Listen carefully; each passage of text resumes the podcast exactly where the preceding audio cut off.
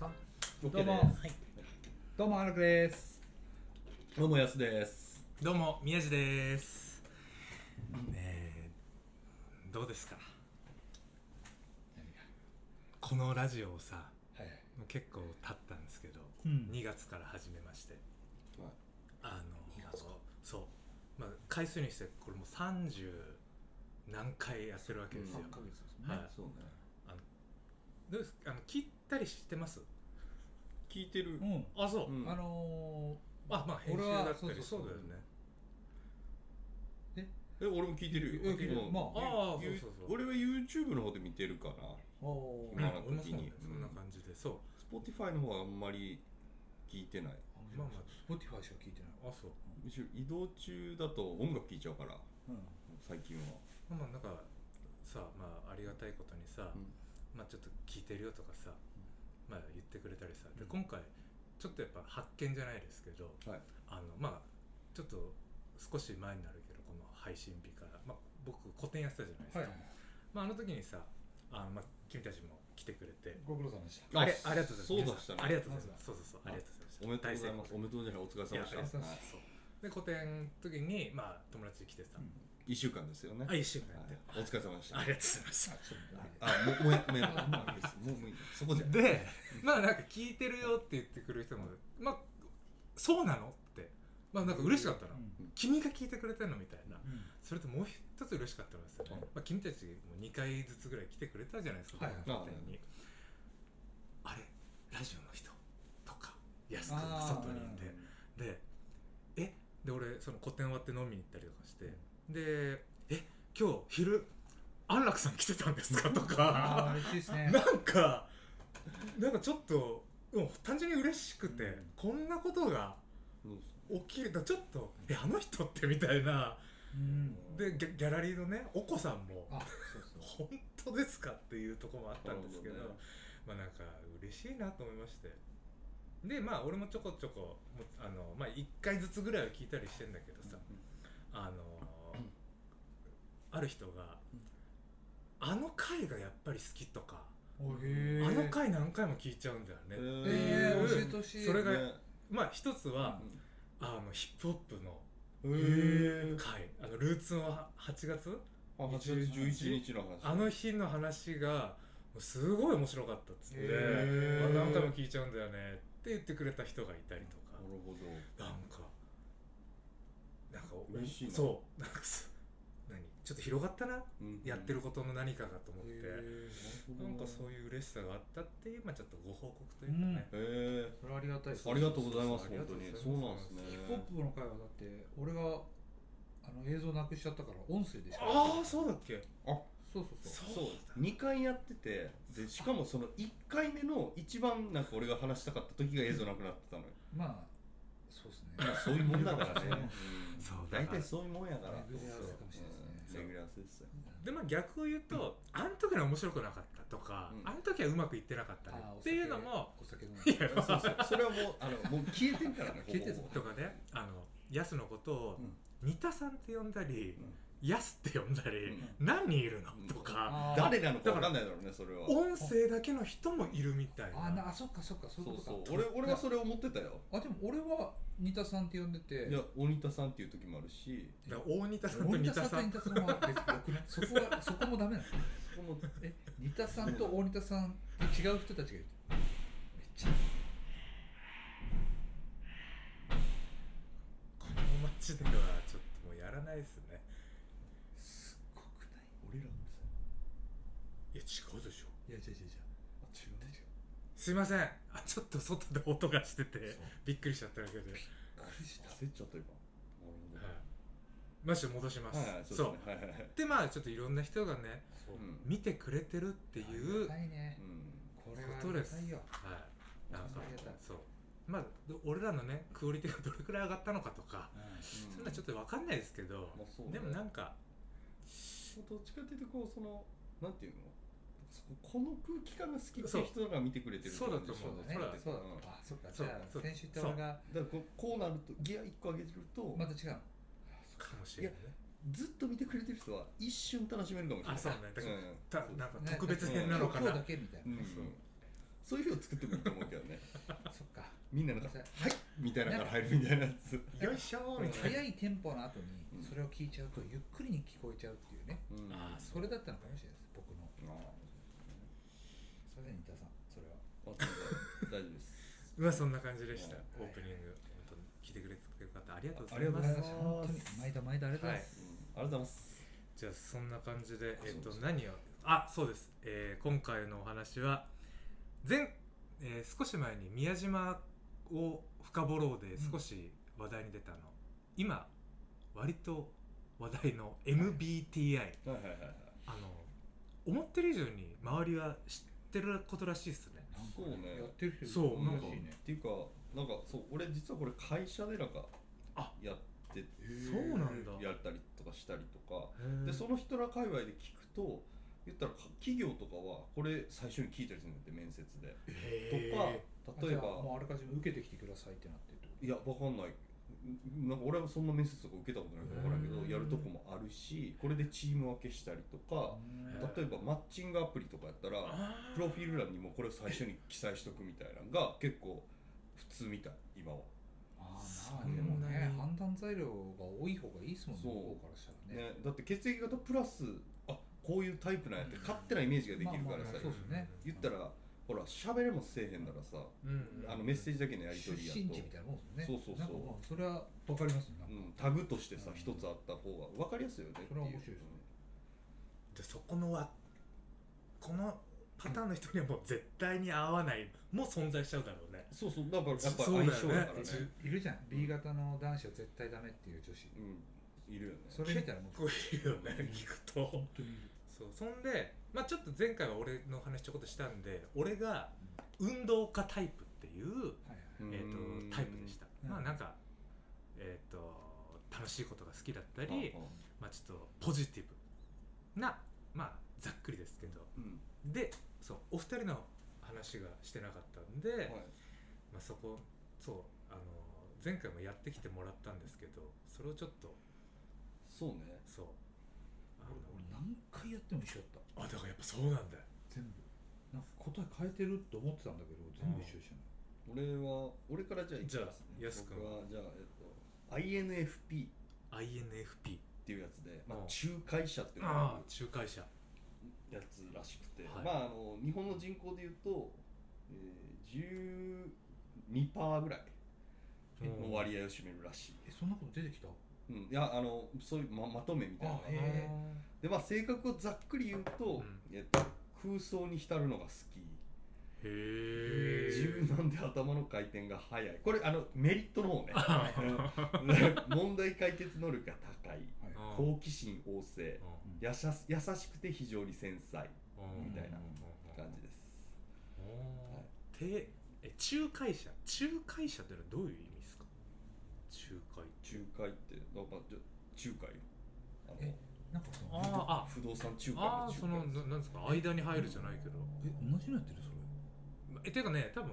いろんなパターンのあるみたいれなあれ宮地が送ってくれたやつあ一緒やであ一緒うんあへだえ多分いやから多いからあのあのサイトやとさ分めちゃくちゃ長いやんああそれをまとめてくれるよっていうようなサイトがあるのあなるへほどねあそのパターンの人はってういんうそうそちょうっと大体こんな感じ仲介者安くそうそうえそのデメリットゾーンはあまあまあメリットからいくえ待ってデメリットゾーンとそれとどどうやって見るのえそれまとめサイトで見てみたってことそれまとめサイトにちょっ載ってんのと待ってめちゃくちゃおじさんやねんけどだからままとめっててかたなんんだねかそのまああのえななんなの俺は主人公タイプでそれが何これがですかあそうそうじゃあそうのそうタいイうプ感じそういう感じで見はいはい見た方が早いと思うはいはいはいはいあ俺はもう何回言っても主人公タイプ日本での割合3.66、うんえー、世界での割合は2%です少ないすごい少ない主人公タイプ主人公タイ主人公タイプです僕はいいいいことはえうん書いてないんだプね主人公タイプってななんなんあの四文字にするあえーっとあ MBTI え違う違う違う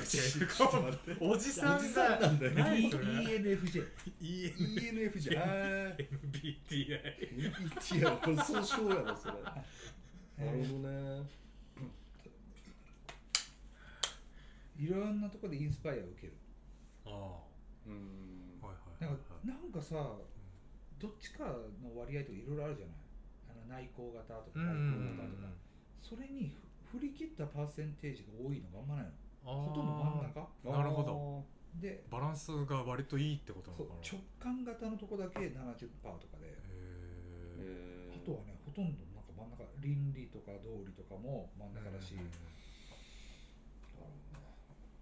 俺俺のじゃあデメリットデがメリット教えてもらって相性の合う人間が少ないああそうそうそうっすね感感情に振り回されやすい、あそうああそうっすね せやねえしてからにーしてからにルールや権威に従うのが嫌いおお自己評価が低く見える、ああ低く見えるうん俺なんて感あるよねそうね、なんか宮地のと逆うんじゃあああ目標が方向性を見失いがち、見失いが目ち目標があまあ、目標や方向性う方ん向あぶれちゃうってことそなんかう見失っちゃうんだはいはいあとはね自分の感情を伝えるのが苦手はい来ましたはいでこれねどうなの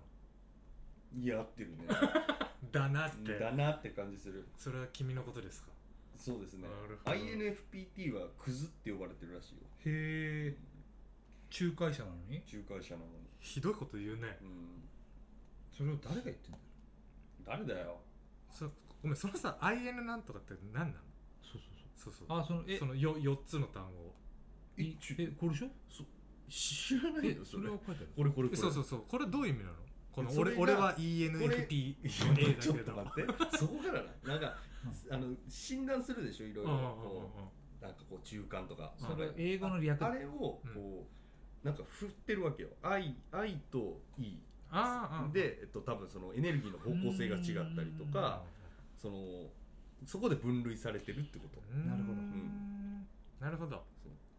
で最後のだから A か T かっていうのがその例えば運動家の中でもああのはいポジティブな方かちょネガティブなネガティブな方方かかみたいなっていう多分そういうはい意味合いがあるんやと思うやっぱり結構細かく分類されてるんですねいやわかんねえななんかデメリットとか書いてないんだけどないんじゃないないんじゃない主人公らしい主ま人あ公デメリットなんじゃないでしょ、のでさおもろいのがうさ、まんあ、多分君たちがやったっていう話を、うんでこれが俺ら同じチームなんだってねえそうなのそううへえあの何かしらうん重なるものがあるんだってへーこの多分緑色じゃなかった緑え色、そうで多分4つぐらいにまた分けられその何グループ分けされるんだけど、へその みんな緑色なのよえへーそれはなんか、なるほどねそそうれらにまあ相性がいいってことなの相性なのかまあなんか大きく見たら1グループ、うんへーうん多分近いものは存在してるんだろうなっていう交わるとこがあるみたいなうんなるほことどらしいですけどね、えでもなんかちょっと違うかも俺言ってみなんか今弱デメリットって見てみたのうん EN いふじ主人公タイプのデメリットで、争いからの逃避と周囲への欲動問題をと向き合うことを避ける傾向があります不調和を嫌うためってこれ真逆じゃないまあ逃避はしないわな目の前に叩かなきゃいけないところにはまあ確かにまず行くよねそう俺不調和も嫌いじゃないしあー戦う孤独恐怖症へえ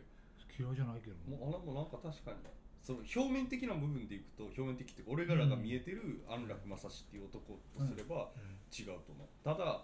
分からへんそれ以外の部分は俺は知らんから奥の部分そうのそうそうあれをそれをじゃあ俺は実は隠れてるのかもか自分知らないのかもしれないそうだね自分自身がね、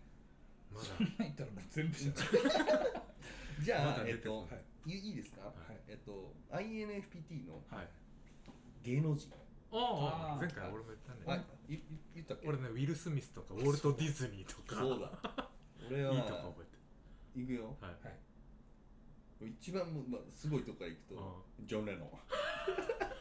おおーイマジンうんでジョン・レノンジョニー・デップおーティム・バートンおお監か監督さんね督はいティム・バートンで日本人でいくと、芥川龍之介おー太宰治ぽいねえ辛い最後うーん森田剛堂本剛椎名林檎おーでも好きなラライインンじゃナんップはいいよね堂本剛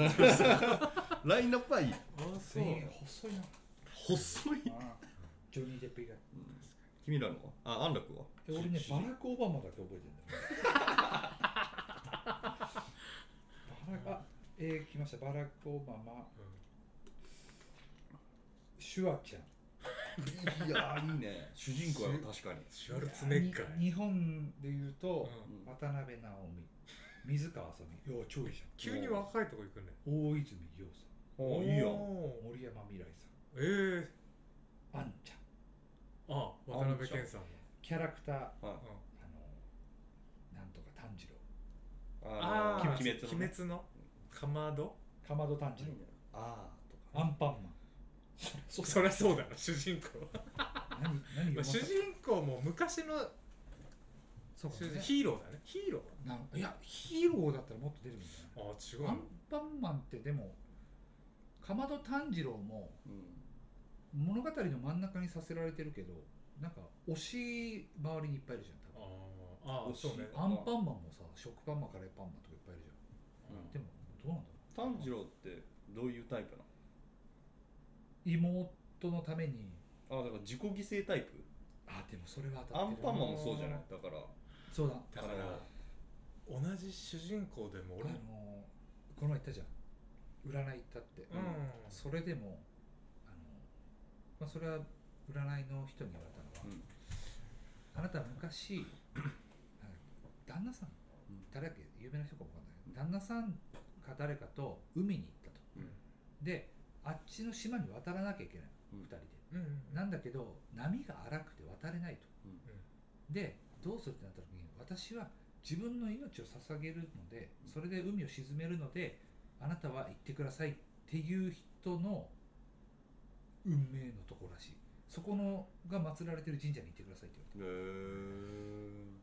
たーそういう神話があるらしいですありがとうございますじゃあ普段からでも自己犠牲以外は何者でもないなるほどそうだから主人公、まあ、鎌田炭治郎の主人公だったけどさ俺もさ孫悟空って出てきたのおーでも孫悟空はやっぱり自分のためだよねあいそつそううだねれ今思ったのそうでしょだって強くなりてえからそう、ん以上でしょベジータよりも家族を大事にしてなかったんだから確かうん悟空はずっと修行してんだからずそっうそうそうと修行してんだからにそうだよ60超えてんだぜあれ多分、確かにうん確かにみんなのためにだなかまど炭治郎もアンパンマンもそうねそう思ったキャラクターないから俺もなんか書いてあったいや全出てこないサイトに出てきましたマジそういうキャラのまあ今一調べた回ひ一人もいないのかな比叡とかね誘発の比叡とかねああキルアとかあフリーキルアもフリーザフリーザとかかわいそうななんか最後を遂げた人フランケンシュタインとかそっちあ系のと仙道とかね怪我して大会をああれ仙道怪我じゃない誰仙道バスケのうわ INFP のアニメ漫画キャラクター来ましたはい碇シンジああエヴァンゲリオンかあのねあとナルトで言うとガーラはいはいああでもでもヒエもそうなんじゃないもしかしそうだた比叡もそうちょちら近ょっとい待って出てくるかもなちょっと待ってくださいねガーラってっと誘誘白をその著者が入れてないだけで誘白の中とは絶対比叡でしょ出てないわまあそうだ入ってなかったっす比叡だ比叡冷えかえーそういうタイプか俺うわあーエヴァンゲリオン碇シンジ君超嫌なんだけど逃げちゃダメだうねーん逃げち自ゃ己ダ犠牲だ倒れメちゃったそっちか俺当たってるもんこれ本当これで付き合っていくからそうそうそうこの先よくやっっていうまあこそとでんしたな感じでしたねはいありがとうございますじゃあ質問いきますかねあちなみにねこの MBTI の話を聞いてみたいですっていうのも、うんああの言ってくれたんで言っすてくれたんですうんあのコメントくれてちなみにこのラジオネームいちごちゃんさんが、ちごちゃんはい、MBTI の話も聞いてみたいですと言ってくれました、なるほどねはいじゃあ質問タイム行きますかはいえっとごめんちょっと質問タイムなんで音楽がちょっと出てこない先に言っといいよくじゃあもう音楽なしでいこう OK これからははい質問タイム行きますはいえー、ラジオネーム不在着信さんからはい怖いね不在着信ってうーんいや出れなかっただけでしょいやい不や在着信嫌い俺フラジャクシーのマーク嫌いやもん俺俺もも電話するやつってどうなのって思ってるよっぽどの用があったんじゃないのはい行きます、はい かわいそうこの人イライラした時の対処法は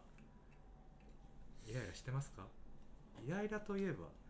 難しいなアナクさんじゃないですか、いやイライラはね何個か種類ありましてうんはいやっぱその同じそのなんていうんですかストレスをためるこの瓶みたいなのがあったとしてその瓶によって違うんですけどう同んじ瓶を同じ人にこう言うことで発散できるストレスなら同じ人に発散するうんうんでもその人に言えないストレスってあるじゃないですかうんうんうんその時は違うところから穴開けて違うところから出すっていうことなんですよねだかならるほど常に1個じゃないんだよなストレスの発散の仕方へえそれは毎回じゃあ使い分けて解消はしようとするんだだったりあのーなんかじゃあマックス自分が今まで感じたストレスのマックスって何ですかマッそクスその時どう解消したかっていうとあ俺は親父が倒れてうんでお母ちゃんもやっぱちょっとうーってなるじゃんううんうんんどうしようどうしようってなるでその時に俺しかいないのうんうんまあ兄貴ももう仕事でう忙んしいから、で俺ももううわーっつってなってでこれ誰にも言うわけにいかないしなうんでめっちゃ俺もうわーやばーみたいになってる時になんか第三の俺みたいなのが現れた時、うんその時友達にもう全く関係ない友達に電話したの、で女友達にね、うんそしたらその子が「あごめん今忙しいからさ後で電話するわ」って切られたの、俺それであ俺がこの時間軸流れてるだけでうん向こうの女の子はいつも通りの反応だったから、うんあその時間が流れてんだと思うとほすきほっとして笑っちゃったの、うんだから極度のストレスの時に、うんそういう自己的にストレスがわーってなったのっていうストレスの発散の仕方もありましたあでもそれがマックスかも俺それがストレスの発散につながんのまあうん結構うん結果的にまあストレス発散しゃべろうとしたことでん発散しようとはしたわけでしょとしたん聞いだてほしい聞いてほしいと思ったんだけど、だから竹原ピストルのさ、うんほらえーぐるぐるじゃなくてあれでカモメと一緒緒うん海描こうと思ったら、うんあなんか空みたいになっちゃったからうああじゃあもう空のままでいいやあーだからあ結果的のに2番もこの前喋ったけどさ、で自分のほら衣装描こうと思ったらラブレターみたいになっちゃったから、うんあじゃあ生きようかなっうんていう、うんみたいな感じめっちゃわ自分の話聞いてほしいって思ったけど突っぱねられて、うんうわいつも通りじゃんお前ってなってああとしたのでもうなんかうんストーンとそうそうそうなくなっちゃったみたいなだからそれで俺が解決しようと思った方法で解決できなくても俺はああ流大れ丈ち夫ゃうそれはなんかういいねふとしたところで楽になったってことでしょそうそうそうそう思いもしないところでなんかどっかえ聞いてほしかったのにとかもなんかねないないない聞いてるとこなんかそうそう存在しそうじゃんうんなんだよって、えーどうされてます俺はねないねお一時的解消してない一時的にしか解消できるものがないなんかたまりそうだよな鬼田さんってなんかすごいあだ例えばその運動したりとうかんね、あんま一時ボクシングとかやったりとか、うんああいうのもすごいいいのよ一瞬治んねんけど、でも一時的なもんやから出てきちゃうあんまもう出てきちゃうどっかで、えうん、ーじゃあ無理やね寝ても出てくるし、そうそれで根本的な解決ってもうないじゃないですか絶対ないないないないと思うそうないって理解しててもたまるんですかうんあーじゃあもうたまってる一方だあだから本当は多分もっと生きやすいようにいろんなことををそのまま伝えればいいねんけど、でもなんかそれができひんからうんもうしょうがないのよねって思うそれはもうなんか性格的にできない性格的にできない、チャレンジしたことあるけどうん、うんまあその仲いいやつらとかにはねすごくこう気の知れたとかでもじゃあ例えばこれをさ載せてる時に出せるかっつうとそれも無理やんかもうだから俺もなんかこうなんかワンクッション入るだけで結構例えばほらラジオだけしか言えないうんとか、電波が乗ってる誰かが聞いてるかなって思う時だから行って発散できるみたいなのもなんかありそうじゃないですかなんだろうねそんなのってなんかもうすでにはなんか存在してると思う多分ここでしか言ってないあーまあそれがストレスまあまあそうねそれはあるかもそうだっそてうほ外でそこんな喋らない会社とかでも絶対喋らないしほぼほぼ、うん、っそかうなていうのはある、うんうんうん、えーじゃあ発散の仕方聞きたいよね発散そうそうなんかねあるねあでもなんかこううまいこと悪口言える人とかと話すとめちゃくちゃ面白いあうーん、まあそれも一つうだねん、口ないや直接的なんじゃないやうつんね、全く他人にっていそううことそうねそう関わらない人にってことですね、うん俺は話すまあすほら少し前にほらちょっととある人と揉めたって話したじゃないああはいはいあちょっとしたうん方と、はい、あの時のまあもうやっぱりもうこのイライラはもうまあ話してやろうみたいなのがあったから、話すうんうん、俺はやっぱ話すかな、話す話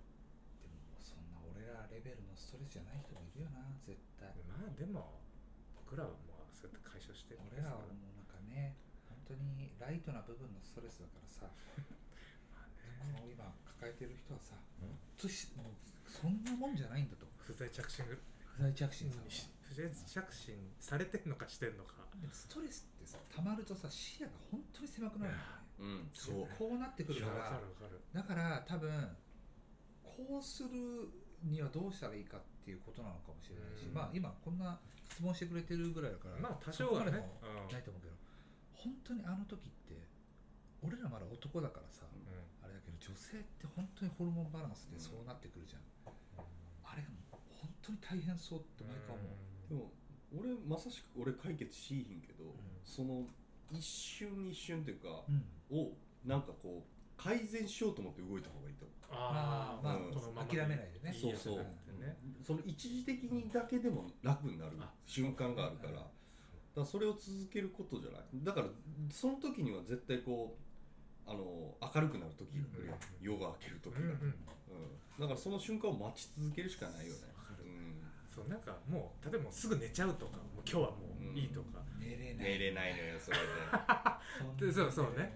うとかまあなんか変えるなんかちょっと帰り道変えるとかんうんなんか俺は俺は試したりするまあねそんなんでもいいと思うし、うん今日は歩いて帰ろうとやっぱかりそんなんでもいいと思うし、そうそうそう思い切っていいと思うよ住むとこ変えるとかああうそうんなんか坊主にするとかあー俺昔めっちゃやったのそれうーん眼鏡をあの目を自分の目がいいから周りの視野が気になるんだと思って、ずっと砂嵐こうやって見て目悪くしてたの見たく見えないようにそうで周りをそれで今目悪くなってるけどやんなきゃよかっただろやっぱうねだろうね眼鏡ずっとかけてるからでもなんかそういうこの発散できないイライラみたいのは少なからずみんなありますからねうんまあそそううでもだいそこの大ね体が人間関係だからねそうなんですよもう、うんてかあでも俺はこれの自分の中のあれがあって、ん自分が傷つくくらいならあの人の悪口言って他人を悪くした方がいいですあそれはこれねは絶対俺も思うよだってわざわざねそう貯めるぐらいだったらで人の悪口言うのとかもうんってなってるようだったらそのねあとまあ聞こえるように言ってくるやつとか品がないからそうそうそう品がないです 品がないのよあの大人としてというかそう人間としてのランクが低いからでね少なからずここを聞いてくれてなんそうかって思ってたらもうマジ本当に長文の LINE でも送ってくれるよそねうあこーこそうをここに言ってきてよっていう、そうそうねまあ、一つのそのラインをちょっと読み上げるっていう俺らの楽しみができるからねそんな感じですすいませんえーと不在着信 さん、はいありがとううございますそんな感じでしたじゃはいあおしまいです、はいじゃあ締めてくださいやすくんヘルツ901でした窮屈です